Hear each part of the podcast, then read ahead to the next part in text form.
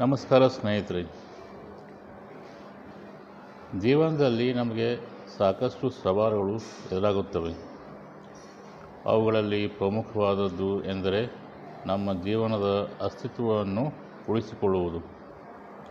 ನಮ್ಮ ಜೀವನದಲ್ಲಿ ಅಸ್ತಿತ್ವವನ್ನು ಉಳಿಸಿಕೊಳ್ಳುವುದು ಅಷ್ಟು ಸರಳವಾಗಿಲ್ಲ. ಜೀವನದಲ್ಲಿ ಸಾಕಷ್ಟು ಏಳು ಬೀಳುಗಳನ್ನು ನೋಡುತ್ತೇವೆ. ಕೆಲವೊಂದು ಸಂದರ್ಭಗಳಲ್ಲಿ ನಮಗನಿಸ್ಬೋದು. ನಾವು ಎಲ್ಲವನ್ನೂ ಪಡೆದಿದ್ದೇವೆ ಎಂದು. ಆದರೆ ಮರುಕ್ಷಣವೇ ಜೀವನವೇ ನಮಗೆ ಹೊರಹಾಕಿರುತ್ತದೆ. ಇದು ಎಲ್ಲರ ಜೀವನದ ಕಥೆಯಾಗಿದೆ. ಎಲ್ಲರಿಗೂ ತಮ್ಮದೇ ಆದ ಮಾನ್ಯತೆ, ಪ್ರಾಧಾನ್ಯತೆಗಳು ಇರುತ್ತವೆ. ಅದರ ತಕ್ಕಂತೆ ಅವರು ತಮಗೆ ಎದುರಾದ ಸವಾಲುಗಳನ್ನು ಎದುರಿಸುತ್ತಾರೆ. ಇಲ್ಲಿ ಸಾಮಾನ್ಯವಾಗಿ ವಿಚಾರ ಮಾಡುವಂತಹ ಕೆಲವೊಂದು ಅಂಶಗಳನ್ನು ಚರ್ಚಿಸೋಣ. ನಾವು ಚೆನ್ನಾಗಿ ತಯಾರಿಯನ್ನು ಮಾಡಿಕೊಳ್ಳಬೇಕು. ಮುಂದಿನ ದಿನಗಳಲ್ಲಿ ನಮ್ಮ ಗುರಿಯನ್ನು ಮುಟ್ಟಲು ಏನೇನು ಮಾಡಬೇಕು ಎಂಬುದರ ಕುರಿತಾಗಿ ಒಂದು ಯೋಚನೆ ಮತ್ತು ಚೌಕಟ್ಟು ನಮ್ಮಲ್ಲಿ ಇರಬೇಕು. ಈ ಜಗತ್ತಿನಲ್ಲಿ ನಾವು ಒಬ್ಬಂಟಿಗರಲ್ಲ ಎಂಬುದನ್ನು ನಾವು ಯಾವಾಗಲೂ ಅರಿತಿರಬೇಕು. ಸವಾಲುಗಳು ಕೇವಲ ನಮಗಷ್ಟೇ ಇಲ್ಲ, ಎಲ್ಲರ ಜೀವನಗಳಲ್ಲೂ ಕೂಡ ಅದರದೇ ಆದ ಸವಾಲುಗಳು ಇದ್ದೇ ಇರುತ್ತವೆ. ಅದನ್ನು ಎದುರಿಸುವ ದೃಷ್ಟಿಕೋನ ಬೇರೆಯಾಗಿರುತ್ತದೆ ಅಷ್ಟೇ. ಅವಶ್ಯಕತೆ ಇದ್ದಾಗ ಇನ್ನೊಬ್ಬರ ಸಹಾಯವನ್ನು ಪಡೆಯುವುದರಲ್ಲಿ ಹಿಂಜರಿಯಬಾರದು.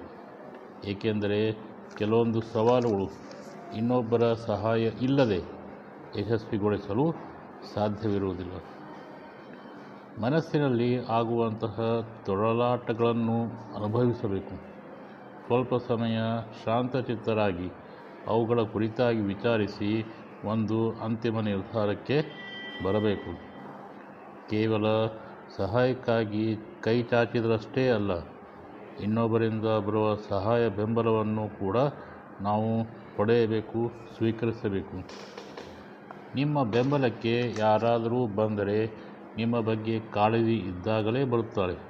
ಹಾಗಾಗಿ ಅವರಿಗೆ ಗೌರವ ಕೊಡಲೆಂದೇ ಅವರ ಬೆಂಬಲವನ್ನು ಸ್ವೀಕರಿಸಬೇಕು. ದಿನ ಕಳೆದಂತೆ ವಯಸ್ಸು ಹೆಚ್ಚಾಗುತ್ತದೆ. ವಯಸ್ಸಾದಂತೆ ಶಕ್ತಿ ಕಡಿಮೆಯಾಗುತ್ತದೆ. ಆಗ ಇನ್ನೊಬ್ಬರ ಆಸರೆ ಬೇಕಾಗುತ್ತದೆ. ಹಾಗಾಗಿ ಶಕ್ತಿ ಇದ್ದಾಗ ಇನ್ನೊಬ್ಬರಿಗೆ ಸಹಾಯ ಮಾಡಿ.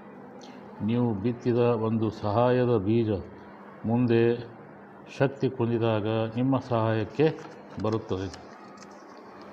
ಯಾವಾಗಲೂ ದೊಡ್ಡದನ್ನು ವಿಚಾರಿಸಬೇಕು.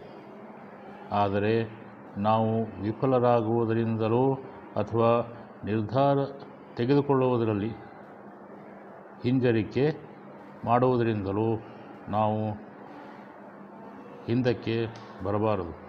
ನಿರ್ಧಾರ ತೆಗೆದುಕೊಳ್ಳುವುದರಲ್ಲಿ ನಾವು ವಿಫಲರಾಗಬಾರದು. ಯಾವಾಗಲೂ ದೊಡ್ಡದನ್ನೇ ನಾವು ಕನಸು ಕಾಣುತ್ತಿರಬೇಕು. ಇದೇ ನಮ್ಮ ಜೀವನದ ಒಂದು ಧ್ಯೇಯವಾಗಿರಬೇಕು. ಜೀವನದಲ್ಲಿ ಸವಾಲುಗಳು ಸವಾಲುಗಳು ಎಷ್ಟೇ ಇರಲಿ, ಎದೆಕೊಟ್ಟು ನಿಲ್ಲುವುದನ್ನು ಕಲಿಯಬೇಕು. ಯಾವುದೇ ಕಠಿಣವಾದ ಸವಾಲಿರಲಿ, ಹೆದರದೆ ಮುನ್ನುಗ್ಗಬೇಕು. ಆಗಲೇ ಯಶಸ್ಸು ಸಾಧ್ಯ. ನಾವು ಏನು ವಿಚಾರಿಸುತ್ತೇವೆಯೋ ಅದು ವಾಸ್ತವತೆಗೆ ಬರುತ್ತದೆ. ನಾವು ನಮ್ಮ ಬುದ್ಧಿಶಕ್ತಿಗೆ ತರಬೇತಿಯನ್ನು ಕೊಡುವುದು ಅವಶ್ಯಕ. ಸಕಾರಾತ್ಮಕವಾಗಿರಬೇಕು.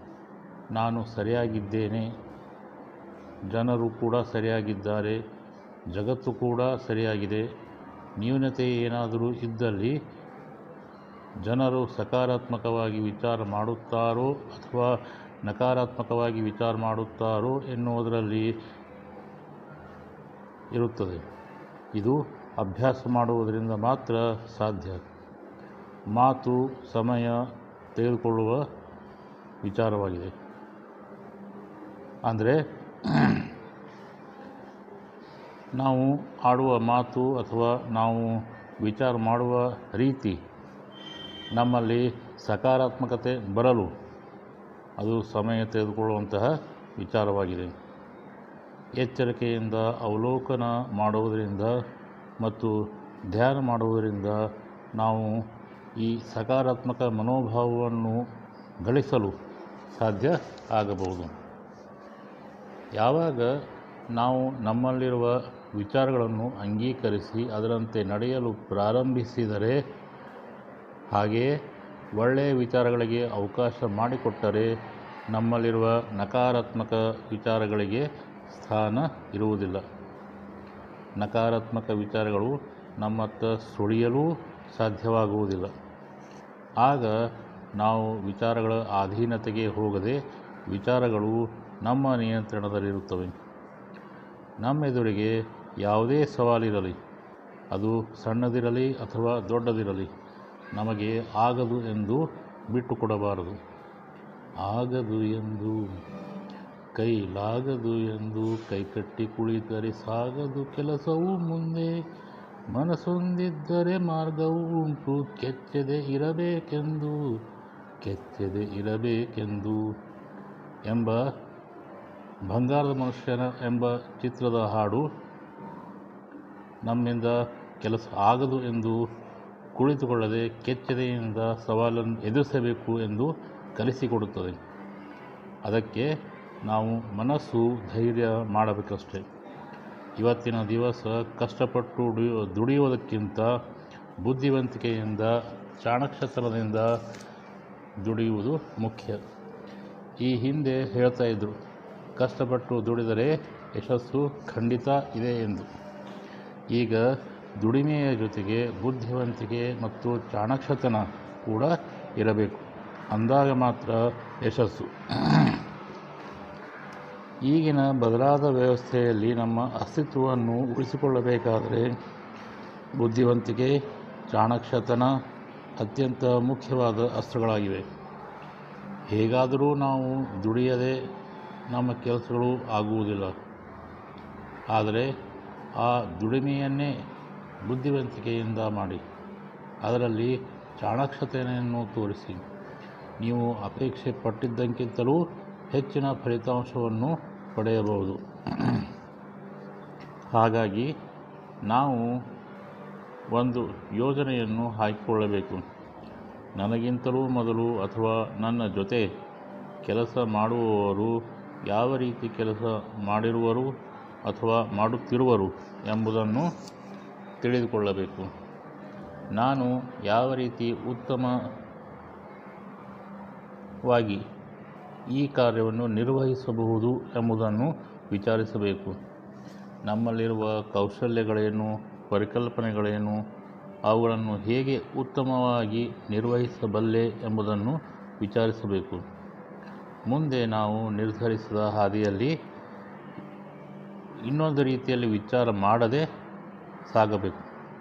ಕೆಲಸವನ್ನು ಯಶಸ್ವಿಯಾಗಿ ಮುಗಿಸುವುದರ ಜೊತೆಗೆ ನಾವು ಮುಂದುವರಿಯಬೇಕು. ಯಶಸ್ಸು ಸಿಗುವವರೆಗೆ ನಾವು ನಿಲ್ಲಬಾರದು.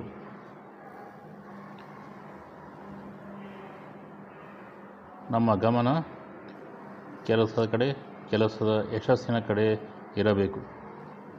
ಇದು ಧೈರ್ಯವಂತರ ಲಕ್ಷಣ. ಸವಾಲುಗಳಿಗೆ ಎದೆಯೊಡ್ಡಿ ನಿಲ್ಲುವಿಕೆ ಅಂತ ಕರೆಯುತ್ತಾರೆ. That's why I tell challenge always matters